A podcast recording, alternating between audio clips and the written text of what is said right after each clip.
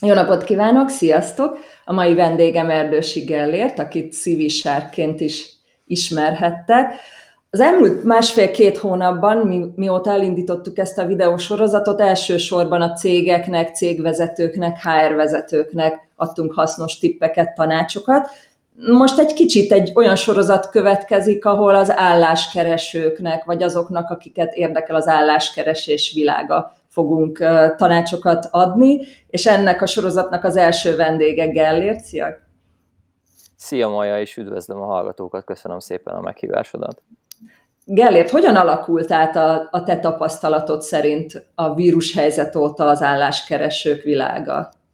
Uh-huh. Nagyon érdekes a kérdés, és biztos voltam benne, hogy ezt meg fogod tőlem kérdezni. Én mindenkinek azt mondom, hogy szerintem nem állt le az élet, és egyértelműen látszik az, hogy a kulcspozíciókra most is aktívak a, a keresések. Nyilván az tényszerű is látjuk, hogy mondjuk, hogyha a profession.hu-nak megnézzük, a, mondjuk azt, hogy egy vezető állásportálnak megnézzük a kínálatát, akkor így márciusnak az elején, februárnak a végén kb. 11-12 ezer állás lehetőség volt fent, és amikor legutoljára néztem, az ilyen 4800-ra zsugorodott össze, tehát hogy azért lehet azt mondani, hogy megfeleződött a lehetőségeknek a darabszáma. Ez egy tény. Ez csodálatos, hogy a Dream Jobson pedig megduplázódott az álláshirdetétek száma. Tök jó, akkor versenyképesek vagytok a mostani helyzetben is, nagyon jó.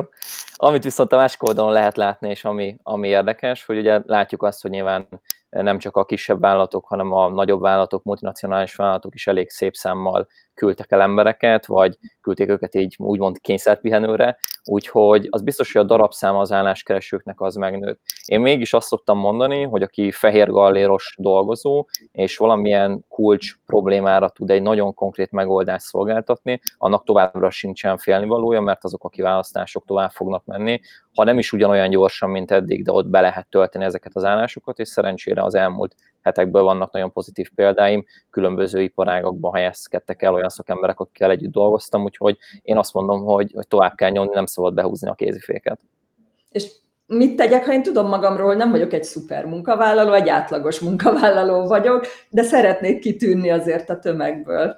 Szuper a kérdés, igazából szerintem amit eh, nagyon jó ebben, hogy nyilván mindenkinek vannak adottságai, és senki se lesz eh, hirtelen egy hét alatt, két hét alatt mondjuk francia nyelvtudással felvértezve, vagy nem lesz villamosmérnök, vagy, vagy nem fog tudni megtanulni Pythonba kódolni. Tehát, hogy van egy adottság, amiből indulunk, ami, amit nem tudunk megváltoztatni, amikor álláskeresőkké válunk. Viszont az, hogy miből főzünk, az, az egy fix dolog, de az, hogy, hogy ezeket az alapanyagokat hogyan használjuk fel, és, és mire helyezzük a fókusz, az már teljesen a mi döntésünk, és akár egy középszerű, vagy azt mondom, hogy egy átlagosabb alapanyag készletből is nagyon szép végeredményt lehet kihozni, hogyha átgondoljuk azt, hogy, hogy mire van szüksége a másik oldalnak. Itt arra gondolok, hogy mi vagyunk a mester szakácsai mondjuk az álláskeresésnek, megvannak ugye az alapanyagaink, amiről az előbb beszéltünk, és tudjuk azt, hogy aki a másik oldalon ül, ő mondjuk tegyük fel egy, egy magyaros ételt szeretne fogyasztani, vagy akár mondjuk egy japán ételt, akkor tudjuk azt, hogy melyik alapanyagokat érdemes annak tükrébe használni, hogy ki tudjuk szolgálni ezt a, ezt a vásárlót vagy érdeklődőt, magát a céget, akiről most beszélek. Tehát itt át kell gondolni azt egy álláskeresőnek, hogy a mostani helyzetben mi a vállalatnak a probléma tudata, mi a vállalatnak a félelme, mi a vállalatnak a vágya hogyha meg tudjuk találni ebből a háromból valamelyiket, vagy esetleg kettőt, vagy akár hármat, akkor pontosan fogjuk tudni, hogy mi az a képlet, ami alapján érdemes átalakítanunk a kommunikációnkat, a pályázati anyagunk tükrében, akár az interjúk tükrében, és tudunk egy célzott marketing kommunikációt folytatni. Ez egy fordított gondolkodást igényel, mert fel kell tudnunk ismerni, hogy az adott pozíciók, vagy az adott iparágok, ahova pályázunk, azoknak mik a sikertényezői, és mit várnak el a vállalatok, és utána kell tudnunk ezt a meglévő alapanyag készített a megfelelő módon becsomagolni, és odaadni igazából az érdeklődőknek. Így sokkal versenyképesebbek leszünk, mint a, mint a többiek, vagy a többi álláskereső, mert a legtöbben csak hűbele Balázs módjára egy ilyen számtani játékot játszanak, hogy ha minél többet jelentkeznek, akkor minél több interjú lesz, ami azért szeretném kihangsúlyozni, hogy abból a szempontból igaz, hogy a jelentkezés ténye nélkül ritkán lehet érdemi eredményt elérni, de jó, hogyha ez párosul egy megfelelő stratégia is. És mi a munkaadóknak a vágya most? Ez megváltozott? Jókat kérdezel, igazából változni nem hiszem, hogy változott. Én azt tanítom, azt mondom mindenkinek, hogy itt univerzális marketing és értékesítési alapelvekre épül az álláskeresés most is, ahogy korábban is. Talán annyi a különbség, hogy sokkal jobban rá kell tudnunk érezni most azokra a fájdalompontokra, amire kell egy azonnali megoldás. Ha nem vagyunk képesek magunkat úgy eladni egy olyan munkavállalóként, aki azonnal tud egy kész megoldást, egy ezüstálcán szolgáltatni a munkaadónak, akkor nagyon nehéz helyzetben vagyunk, nagyon nehéz dolgunk lesz a piacon, mert most ezek az ilyen nice to have pozíciók, meg azok, amik igazából érdemi munkavégzéssel nem járnak és, és levághatók, azok, azok mennek valószínűleg először a levesbe. Úgyhogy el kell tudnunk képzelni, át kell tudnunk gondolni azt, hogy hogyan tudjuk magunkat egy olyan munkavállalóvá tenni, aki képes vagy egy konkrét problémát megoldani, vagy képes egy, egy adott helyzetet a cégnél tényleg így, így teljes mértékben rendbe rakni. Jó, hogyha ki tudjuk fejezni akár az önéletrajzunkba, akár az interjúkon, hogy képesek vagyunk bevételnövekedést elérni, közvetlenül vagy közvetetten, képesek vagyunk költség megtakarításra, és ugye van az a mondás az önéletrajzíráskor, meg igazából az egész pályázás során, hogy a legjobb előrejelzése a jövőbeli viselkedésnek a múltbeli viselkedés, tehát érdemes arra alapozni, hogy a meglévő eredményeinkkel utaljunk arra, hogy a jövőben is hasonló minőségű munkát fogunk tudni majd szállítani az adott munkaadó részére. Egyébként egy jelentkezési csomag, ugye legtöbbek azt gondolják, hogy csak egy önéletrajz elküldéséből áll. De hát én is tudom magamról, hogy ha valaki jelentkezik hozzám, akkor megnézem a Facebook és a LinkedIn profilját is mit tudsz tanácsolni az álláskeresőknek, milyen internetes lenyomatot hagyjanak magukról? Hát én nagyon örülnék annak, hogyha egy olyan lenyomat lenne, mint például nálatok ugye a Dream Jobs-nál, amit leírtok egy vállalatról, mert hogyha így tudná magát bemutatni egy, egy álláskereső is, az nagyon fancy lenne, és azt gondolom, hogy nagyon vonzó tudna lenni. Azonban sajnos azért a tradicionális megközelítés az, az ami egyelőre így a piacon van. Én sok, sokszor szoktam azt mondani, hogy én azt gondolom, hogy pár éven belül, tíz éven belül el, eljöhet az, hogy egyre inkább ilyen videós interjú vagy önéletrajz lesz, ami azt jelenti, hogy egy kamerába kell három percbe picselni azt, hogy kik vagyunk, mik vagyunk, mit tudunk megoldani. Ez külföldön már egyre inkább trendszerű, akár komolyabb olyan pozíciókban is, amik tradicionális pozíciók, úgyhogy szerintem erre fel kell készülni, hogy előbb vagy utóbb el fog jönni ez az időszak, és ez azért izgalmas, mert igazából most is ebben a helyzetben vagyunk, annyi különbséggel, hogy ugye a mostani koronavírusos időkben felértékelődött az, hogy tud-e valaki meggyőzően magabiztosan kamera előtt szerepelni, lefolytatni egy Skype-os interjút, egy videós interjút, de amit kérdeztél, hogy, hogy, mégis hogyan, hogyan lehet kitűnni, vagy hogyan lehet a, a pályázati anyagot megfelelően struktúrálni, úgyhogy az a jelentkezés az egyedivé váljon. Szerintem nagyon fontos az, hogy ne csak egy önéletrajzba gondolkodjunk, hanem, hogy te is fogalmaztál, egy, egy, egy virtuális lenyomatba, egy virtuális lábnyomba, ami nyilván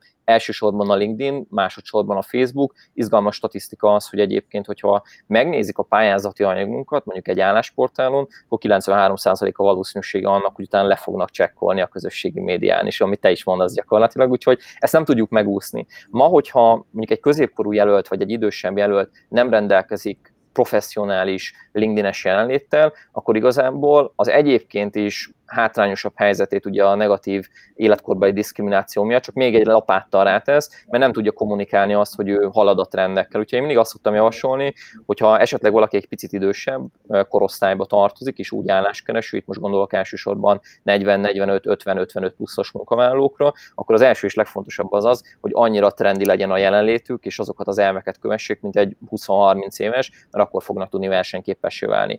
Egy, nyilván internet korabeli munkavállalónak pedig azt kell, hogy mondjam, hogyha nem tud professzionálisan jelenni, akkor jelenleg nem versenyképes a piacon. Közben jöttek kommentek ha, is. Látom. Az utolsó kapcsolódik ehhez, amit épp mondtál, hogy érdekelne, hogy milyen célcsoporthoz, álláskeresői körhöz kapcsolódsz. Leginkább, ahol ezek a szempontok már itthon is uralkodóak. Uh-huh. Én azt gondolom, hogy a kérdés az talán arra vonatkozik, hogy milyen iparágakkal, meg milyen szenioritási szinttel dolgozom együtt. Én azt tudom mondani, hogy a tavalyi évnek így a, a számaiból kiindulva nem nagyon volt olyan iparág, ami nálam nem volt érintve, egészen mondjuk így a, a temetkezéstől kezdve az olajiparig tényleg minden iparágból érkező szakemberrel dolgoztam. A legfiatalabb ügyfelem, ő kevesebb, mint 18 éves volt, a szülei kerestek meg igazából, hogy így mentoráljam gyakorlatilag az első gyakornoki pozícióját, a legidősebb pedig egy 71 éves erdőgazdabácsi volt, úgyhogy tényleg azt mondom, hogy nagyon szertágazó a spektrum, de azért azt lehet mondani, hogy általában 90%-ban fehér galléros munkavállalókkal dolgozom, és jellemzően inkább a szeniorabbakkal, de azért vannak nálam pályakezdő ügy, emberek is. Egy másik kérdés, van most idő arra, hogy az álláskeresők átképezzék magukat, hogy felszedjenek magukra egy napra kész tudást? Tök jó kérdés, és egy picit egyet visszaugranék, és lehet, hogy most fel fogom bosszantani a kérdezőt, de én azt mondom, hogy szerintem nem átképzésre van elsősorban szükség, hanem arra van szükség, hogy valaki folyamatosan képezze magát annak érdekében, hogy haladjon előre a céljaival. Nyilván, hogyha eddig ezt nem tette meg, akkor beszélhetünk papíron átképzésről, de én inkább abban gondolkodni, hogy három év múlva skills, mi az a tudás, ami értékessé fog tenni engem a piacon, de még fontosabb, hogy valami olyannal tudjak majd foglalkozni, akár már a közeljövőben, vagy a középtávon, ami engem lekölt, érdekel, elégedettséggel tölt el. Nagyon érdekes, hogy egyébként rengeteg emberrel beszélek, álláskeresőkkel, és mindig meg szoktam azt kérdezni, hogy kit mi motivál.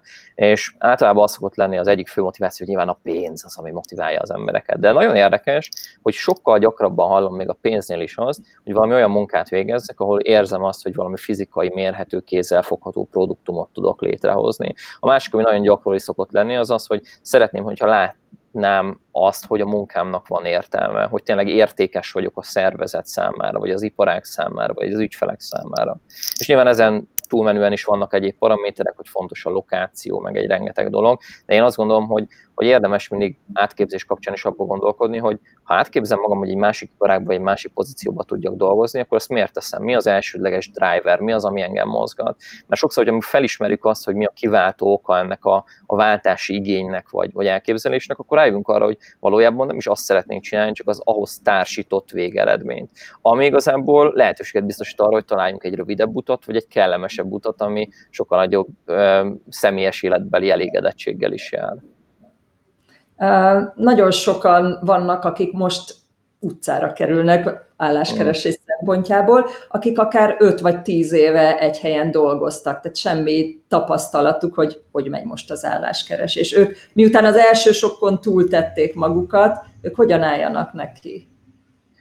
Nyilván, amikor van egy, egy viszmajor helyzet, és, és tenni kell valamit, hogy az ember fel tudna tartani a, a családját, a saját egzisztenciáját, az életszínvonalát, bárhogy is nézünk, akkor ott nincsenek kérdések, ki kell kapcsolni a Netflixet, a foci meccset, mondjuk az most pont nincs, de e, minden olyan dolgot, ami figyelem elvonó tényező, és tök jó, hogy ez így bejött ez a téma, mert én amiről mindig szoktam mindenkinek beszélni a mostani helyzetben, az az, hogy nagyon fontos, hogy fejben ott legyünk ebben a, a szituációban. Az álláskeresés ez egy olyan játszma, vagy egy olyan játék, ahol mindenképpen vannak kisebb kudarcok, kisebb elakadások. Nincs olyan, hogy valaki egy sikersztoriként éli meg az egészet. Nagyon, vagy inkább azt mondom, hogy nagyon ritka. Most volt pont egy ügyfelem, aki írt, hogy kettőt jelentkezett, két ajánlatot kapott, de ez tényleg így egyszeri dolog, nagyon ritka, hogy ez előfordul. Általában inkább az a tendencia, hogy azzal számolhatunk, hogy elindítunk 10 darab folyamatot, és abból kapunk 7 pofont, és mondjuk esetleg három megkeresést, amiből a végén lehet, hogy lesz egy ajánlatunk. Én azt tudtam mondani, hogy az ökölszabály az nagyjából az, hogyha egy teljesen átlagos álláskeresőt nézünk, és most ne vegye senki személyeskedésnek, ha átlagos, középszerű a pályázati anyagod és a megközelítésen, akkor nagyjából arra számíthatsz, hogy ilyen 5 és 10 százalék közötti konverzióval fogsz tudni eljutni interjúkra, és utána pedig megint csak, hogyha átlagos interjú skillekkel megközelítéssel rendelkezel, akkor nagyjából arra számíthatsz, hogy öt interjúból egyből fogsz ajánlatot kapni, tehát minden ötödik interjú folyamatból lesz ajánlatod. Hogyha valaki most abban a helyzetben van, hogy, hogy közel van ahhoz, hogy az utcára kerül, vagy nincsenek megtakarítása, nem tudja, hogy, hogy hogyan tovább, akkor nagyon fontos, hogy feketén-fehéren visszaszámolja azt, hogy neki mennyi munkára, inputra van szüksége ahhoz, hogy output legyen a folyamat végén. Ez azt jelenti, hogy ki kell számolni azt, hogy igen, minden ötödik interjúból lesz ajánlatom. Ez azt jelenti, hogy legalább öt interjúra van szükségem, ha csak a szimpla papírformát nézzük. Hogyha 10%-on konvertálok, az 50 darab jelentkezést jelent. Ha csak 5%-on, akkor 100 Tehát, hogy úgy kell számolni ezt, hogy le kell adnom ennyi jelentkezést. Viszont nagyon fontos, hogy itt sem a vaktába lövöldözésről beszélünk, hanem egy előre megfontolt, célzott marketing kommunikációról, amire korábban utaltam. Tehát ezt a 100 jelentkezést úgy kell leadni, hogy valamilyen módon közvetítsem a cég irányába azt, hogy a cégnek a problémájára egy megoldást tudok szolgáltatni, és hogyha mindent jól csinálok, akkor a folyamat végén az lesz, hogy lesz egy ajánlatom, és el fogok helyezkedni. Én is azt gondolom, hogy ebben az esetben ez a 6 hónap, vagy akár 8-10 hónapos álláskeresések, ezeknek tényleg lehet így, így integetni így messziről, mert igazából annak az embernek, aki belerakja ilyen formában a munkát, annak lesz eredménye sokkal hamarabb, még a mostani helyzetben is megütötte a fülemet ez a 6-8, akár több hónapos álláskeresés. Aki most elveszti az állását, nem biztos, hogy megengedheti magának azt, hogy 6-8 hónapot várjon. Ők tudnak valahogy gyorsítani ezen, vagy vállaljanak el bármit? Én azt mondom, és ezért lehet, hogy meg fog kövezni majd a korábbi interjú alanyaid, meg a, meg a HR szakma, hogy itt egy stratégiai játékot játszunk, ahol igazából az a célunk, hogy minél hamarabb kiépítsünk egy védőhálót, legyen egy ajánlatunk, ami nem feltétlenül életünk ajánlata, de bevételi forrást jelent, a cashflow pozitív irányba viszi, annak érdekében, hogy azzal a mentális hozzáállással, tudattal tudjuk folytatni az álláskeresést, hogy majd tudunk az állomállásunkba vagy egy jobb állásba váltani, és esetleg akár a próbaidő során felállni, akár a mostani helyzetet követően belevágni majd az álláskeresésbe. Több ügyfelem is van, akik abszolút szeniorok, vagy akár vezetői szinten vannak, hogy rögtön négy órás ajánlatot kaptak, ami azt jelenti, hogy a fizetésüknek csak a felét kapják meg. Nyilván, hogyha egy ilyen ajánlatot kapsz, ezt egyébként sem fogod tudni hosszú távra elfogadni, viszont egy remek lehetőséget biztosít arra, hogy a fennmaradó négy órában a álláskereséssel foglalkozik, és tovább jár interjúkra. Tehát én azt mondom, hogy ma, hogy valaki ebbe a helyzetbe rászorul arra, és nem engedheti meg magának azt, hogy akár 12 hónapig nulla munkával mm, élje az életét, akkor igazi kötelessége az, hogy elfogadjon egy első érdemi ajánlatot. Most erre nem, az, nem arra gondolok, hogy menjen el feltétlenül árufeltöltőnek, bár hogyha valakinek ilyen jellegű inspiráció, motiváció van, vagy érdekli a, a kereskedelem, vagy szeretne mondjuk fuvarozni, vagy valamiért azt érzi, hogy neki az, az az, ami legközelebb áll hozzá, vagy azonnal szüksége van pénzre, ez is egy tök jó opció. De én arra gondolok, hogy ha van egy főleg fehér gallilos munkavállaló, aki eddig egész életében mondjuk projektmenedzser volt, és a projektmenedzsmentben szeretne dolgozni, akkor lehet, hogy most el kell fogadni egy projektasszisztensi munkát is, mondjuk négy órában, egy 60%-os vagy 40%-os korábbi fizetéshez képest, és utána azt a pozíciót használni gyakorlatilag védőhálóként, és alkupozícióként arra, hogy visszalépjen arra a karrier szintre, ahol volt. Mert ahogy halad előre az idő, pszichológiailag bizonyított, hogyha valaki nem dolgozik, csak fut bele újra és újra a pofonokba, akkor egy idő után pessimistává kezd válni, cinikussá kezd válni, és nem fog tudni ugyanolyan formába hozzáállni az álláskereséshez, mint korábban, ami nyilván rá fogja nyomni az interjú teljesítményeire és a bélyeget, rosszabbul fog teljesíteni, és még azokat az állásokat sem fogja megkapni, amit egyébként igen. Viszont teljesen más a helyzet az, amikor valaki teljes nyugalomba, úgymond ezt a pánik hangulatot levetkőzve magáról, úgy áll hozzá, hogyha bármi történik, én akkor is megélek, mert keresek annyit, hogy fent tudom tartani magamat, és ebből a nyugalmi, biztonságos helyzetből tudom folytatni a keresést. Úgyhogy én annyit válaszolnék nagyon röviden a kérdésedre, hogy az első olyan ajánlatot, amit valaki azért jó érzéssel tud csinálni, azt érdemes elfogadni, és mellette a fennmaradó időszakban, amíg a próbaidő tart, vagy ez a helyzet tart, addig folytatni mindenképp az álláskeresést, és az első adandó alkalommal váltani abba a pozícióba, ami kedvezőbb. Ez egy nagyon önző megközelítés, ezt tudom, és lehet, hogy most azt gondolja a hallgató, hogy úristen, kicseszünk a céggel. Igen, de az, az meg még, még rosszabb helyzet, hogyha az utcán találod magadat, meg a családodat, úgyhogy azt gondolom, hogy itt nem feltétlenül az a helyzet, hogy, hogy lehet válogatni, mint egy, mint egy felfelőívelő időszakban. És, és ez nem mutat rosszul az önéletrajzban, hogyha valaki esetleg elfogad egy alacsonyabb pozíciót? 2020 ugye májusát írjuk, ami azt jelenti, hogy ha valakinek most nincsen munkája, akkor vagy az valószínűleg az a helyzet, hogy vagy 2019 óta nincs, vagy 2020 óta nincs. Az önéletrajzban klasszikusan, LinkedIn-en is önéletrajzban se érdemes dátumokat ö, olyan szempontból feltüntetni, hogy a hónapokba is belemenni. Én mindig arra szoktam törekedni, hogy csak az évszámot tüntetem fel. Tehát ez azt jelenti, hogy ha valaki most elhelyezkedik, akkor akár dolgozhat, ö, hát ugye a mostani dátumot nézzük, mondjuk kétszer-három hónapot is akár, és akár csak a harmadik mm, állásba helyezkedik el véglegesen mondjuk november-december környékén, akkor sem fog látszódni öt év távlatában semmi az önéletrajzában, mert az lesz, hogy 2020-ba elkezdte azt a munkáját, ahol utána mondjuk négy évet eltöltött. Tehát emiatt én nem aggódnék. Nyilván, hogyha valaki feltünteti a hónapokat, akkor saját magával egy kicsit kicsesz ebbe a helyzetbe, és nem tudja megúszni azt, hogy fülön csípjék, hogy többször váltott. Bár azt gondolom, hogy a mostani turbulens időszakban még ez is valahol elfogadható, hogyha ez előfordul, de marketing szempontból kivitelezhető az, hogy ez teljesen nyom nélkül maradjon, hogy ne látszódjon esetleg egy, egy, egy váltás nagyon sok hasznos információt adtál nekünk az elmúlt 15 percben. Van még valami, ami azt gondolod, hogy szükséges ahhoz, hogy a munkavállalók túléljék a következő időszakot, ami előttünk van? Hát én ami talán így mondanék így, így záró mondatként, csak az, hogy legyen egy kis szélsz is ebben a beszélgetésben, hogy ha valaki úgy érzi, hogy nem tudja megcsinálni, és újra és újra fut bele a pofonokba, és már egyértelműen van egy mintázat arra, hogy nem jár sikerrel, akkor kérjen segítséget. Ez lehetek nyilván én, meg lehet akár bárki más, vagy más szolgáltató, vagy csak információ az interneten, de ne legyen az, hogy azért, mert azt gondoljuk, hogy a mi megközelítésünknek működnie kéne, de nem működik, azért csináljuk tovább. Tehát ne fussunk fejjel a falnak. Én talán ezt mondanám így végszónak, hogy nagyon fontos felismerni azt, hogy van az a pont, ahol, ahol butaság tovább próbálkozni, úgy, hogyha nem jó a megközelítés. Itt nyilván felmerül a kérdés, hogy hol van ez a pont, hol tudom ezt felismerni, hogy, hogy ezen a ponton vagyok. Én azt tudtam mondani, hogy ha valaki leadott már száz darab jelentkezés, és egyetlen egy megkeresése volt, akkor kérjen segítséget, vagy, vagy gondolkozzon el. E, nagyon érdekes az, hogy az önéletrajz tekintetében, meg az egész pályázati anyag tekintetében sokan úgy állnak hozzá, hogy teljesen objektíven be akarják mutatni a valóságot, önkifejezni akarnak, mindent el akarnak mondani. Pedig a valóság az az, hogy ez egy marketing dokumentum, tehát itt ennek egyedüli célja az az, hogy bejussunk az interjúra, nem az, hogy százszerzalékos részletességgel mindent belefoglaljunk, és nem is az, hogy nekünk tetszen a dokumentum. Én azt szoktam mondani az ügyfeleimnek, hogy figyelj, ha elkezdünk együtt dolgozni, nagy valószínűséggel tudom azt mondani, hogy az általam írt pályázati anyag, vagy az az önéletrajz, ami a végén, a folyamat végén megszületik, az lehet, hogy nem fog neked tetszeni. Én azt tudom garantálni, hogy működni fog. De nagyon fontos, hogy itt ne ilyen szimpátia index alapon működjünk, hanem hatékonyság alapon, és feketén-fehéren mérjük azt, hogy hányan állunk a lehetőségekkel. Hányat adtunk be, hány interjúnk volt azon, hogy teljesítettünk, erről vezessünk statisztikát, mérjük ezt, és ha úgy érezzük, hogy ég a ház, akkor kezdjük el oltani, és ne rakjunk rá még több fát. Erdősi Gellért, nagyon szépen köszönöm a mai beszélgetést. Sziasztok, viszontlátásra! Köszönöm én is, sziasztok!